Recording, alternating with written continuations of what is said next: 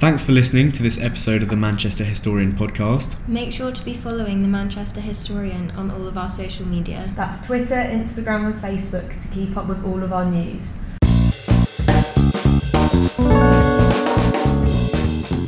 Hello, I'm Wilf Kenning, and welcome to the Manchester Historian podcast. In her obituary in the New York Times, Rachel Carson was referred to as the essence of gentle scholarship.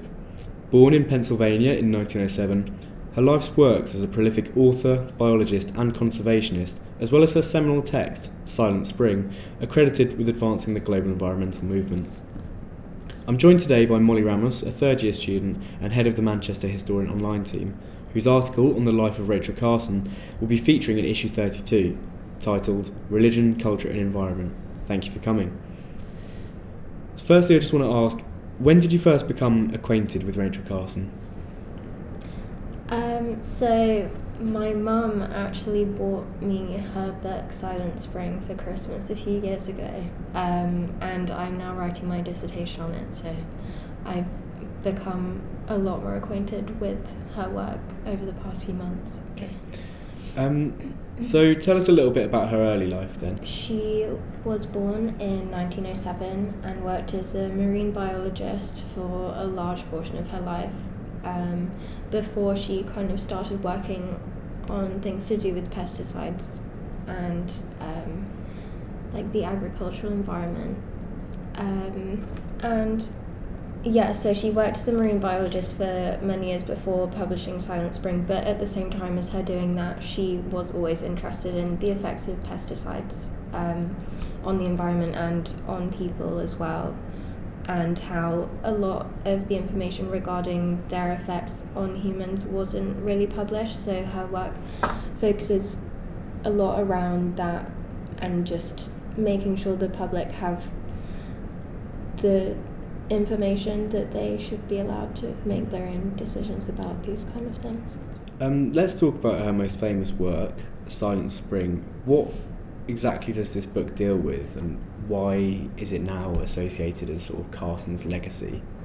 Her work on Silent Spring came about through her ongoing and extensive research on the effects of DDT, which was a pesticide that's now illegal in the US, um, and other highly toxic chemicals that we use as pesticides. Um, she'd been following the use of these pesticides for many years and then was inspired to compile all her research into a book, um, which contained information that she had attempted to publish previously, but no one was really interested in it. So the way that she published this information was done in such a way that it brought these concerns to the forefront of American consciousness because her skills as a writer as well as a scientist combined to make her work very effective mm. so that people who don't have a science background can understand the stuff that she's talking about, which is why it became so popular. Have you found that to be the case yourself? Are you now quite au fait with chemicals, even though you're more um, of a humanities student? I mean, I definitely have a better understanding of that kind of thing now because I'm an American Studies student and I don't have a science background at all.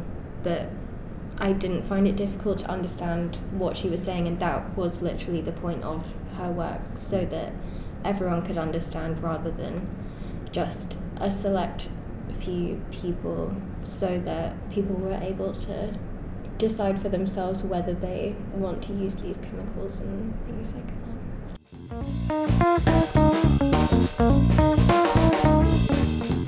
You mentioned at the start you've started work on Rachel Carson.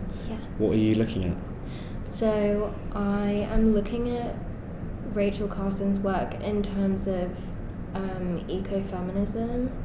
So I'm kind of comparing her work to more recent, um, actually fictional works on the environment and how that intersects with feminist ideology. Um, because when Carson worked as a marine biologist, she was, I believe, only one of two women in the place that she worked, and she never actually brings up her gender in Silent Spring at all. It's not something that she discusses, but um, in my dissertation, I talk about how that was probably a conscious decision because a lot of people attempted to discredit her work anyway, and I think that some of the reason for that was because she was a woman. So.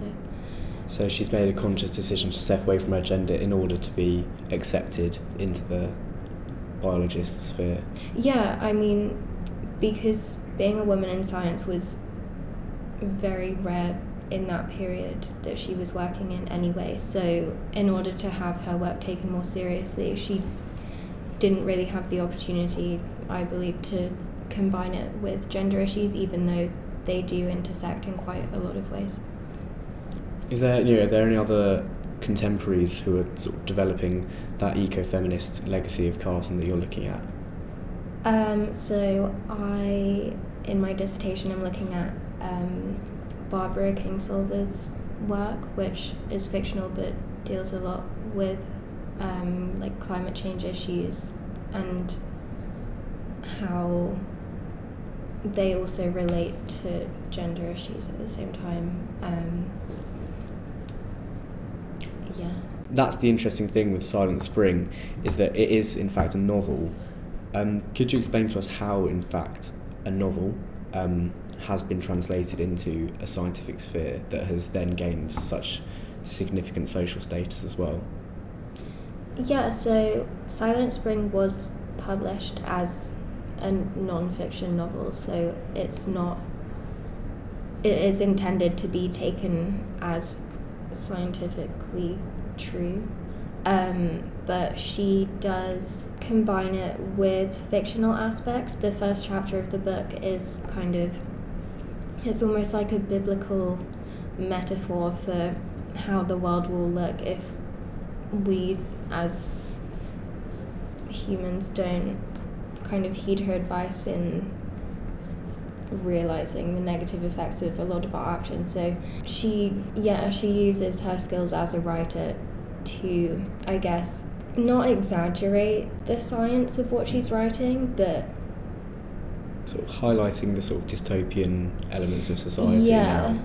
Definitely. So the first chapter is fictional, but after that, she sets out in a number of different parts that deal with different chemicals.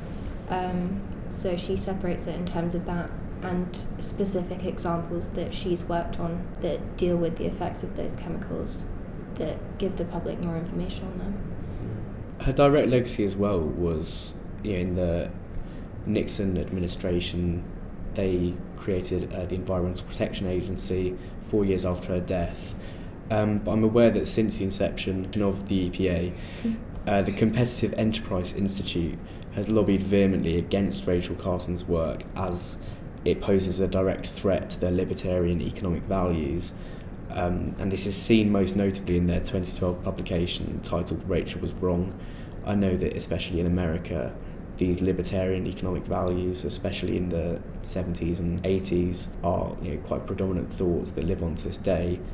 Do you think that in the present age there's a need to revive um, Carson's work to expose the role corporations and free marketeers have in the deterioration of the planet? I definitely do think so. Um, especially in the past three years during the Trump administration, he has almost completely eradicated climate change as a major issue. Um, and on the EPA website, they've removed almost all of their stuff on how they're dealing with climate change because he Trump doesn't see it as something that needs an immediate solution or attempt at rectifying our actions. Um, so yeah, I definitely do believe that um, there is a need for a revival of Carson's work or for other scientists now to kind of come forward in the same way that she did and produce information that is easy for the public to understand because I think that that sometimes is an issue as to why some people aren't really interested in the effects of climate change because it is hard to understand if you don't have a scientific background. Um, and I mean, this might not be the best example, but you see Donald Trump tweeting about how it's cold, so where's global warming? And like, that's not obviously actually how it works. Um, so I think just encouraging more discussion around this kind of thing would definitely be helpful going forward. You mentioned about how uh, the Trump administration are potentially, with their attitudes towards climate change, hindering the progress um, of preserving the environment. Could you, you know, elaborate on that in respect to, you know, Rachel Carson and her anti-corporation ideas? Yeah, so the Trump administration isn't helping any work towards conserving the environment, in my opinion, in a very literal sense, because he doesn't see climate change as a major issue um, in the US or in the rest of the world. It's not something that he focuses on at all. Um, and he said on multiple occasions about how it could be a conspiracy or how it's just not even true. Um, but as well, the attitudes that he and his administration embody, kind of this like American individualism that has always been around, but he really enforces that, obviously, in this extremely powerful position um, and how it's just this idea that you have to look after yourself and you're only responsible for yourself. There isn't a collective responsibility that he encourages. Um, so I think that takes away from a lot of environmental work, especially if you think about what the causes of climate change are. It's difficult to separate climate change from like a capitalist economic system and how that in itself perpetuates the effects of it. So these kind of attitudes that he embodies definitely makes it worse. So if for example everyone knows about the ban on plastic straws um, which in itself isn't a bad idea, but the percentage that plastic straws make up of all the like litter in the ocean and pollution is so small that it really isn't making a difference towards an overall problem um, or solution. So I think that that is an attempt to do something that's as a distraction for the public to make it seem like something's being done when it's really not that effective.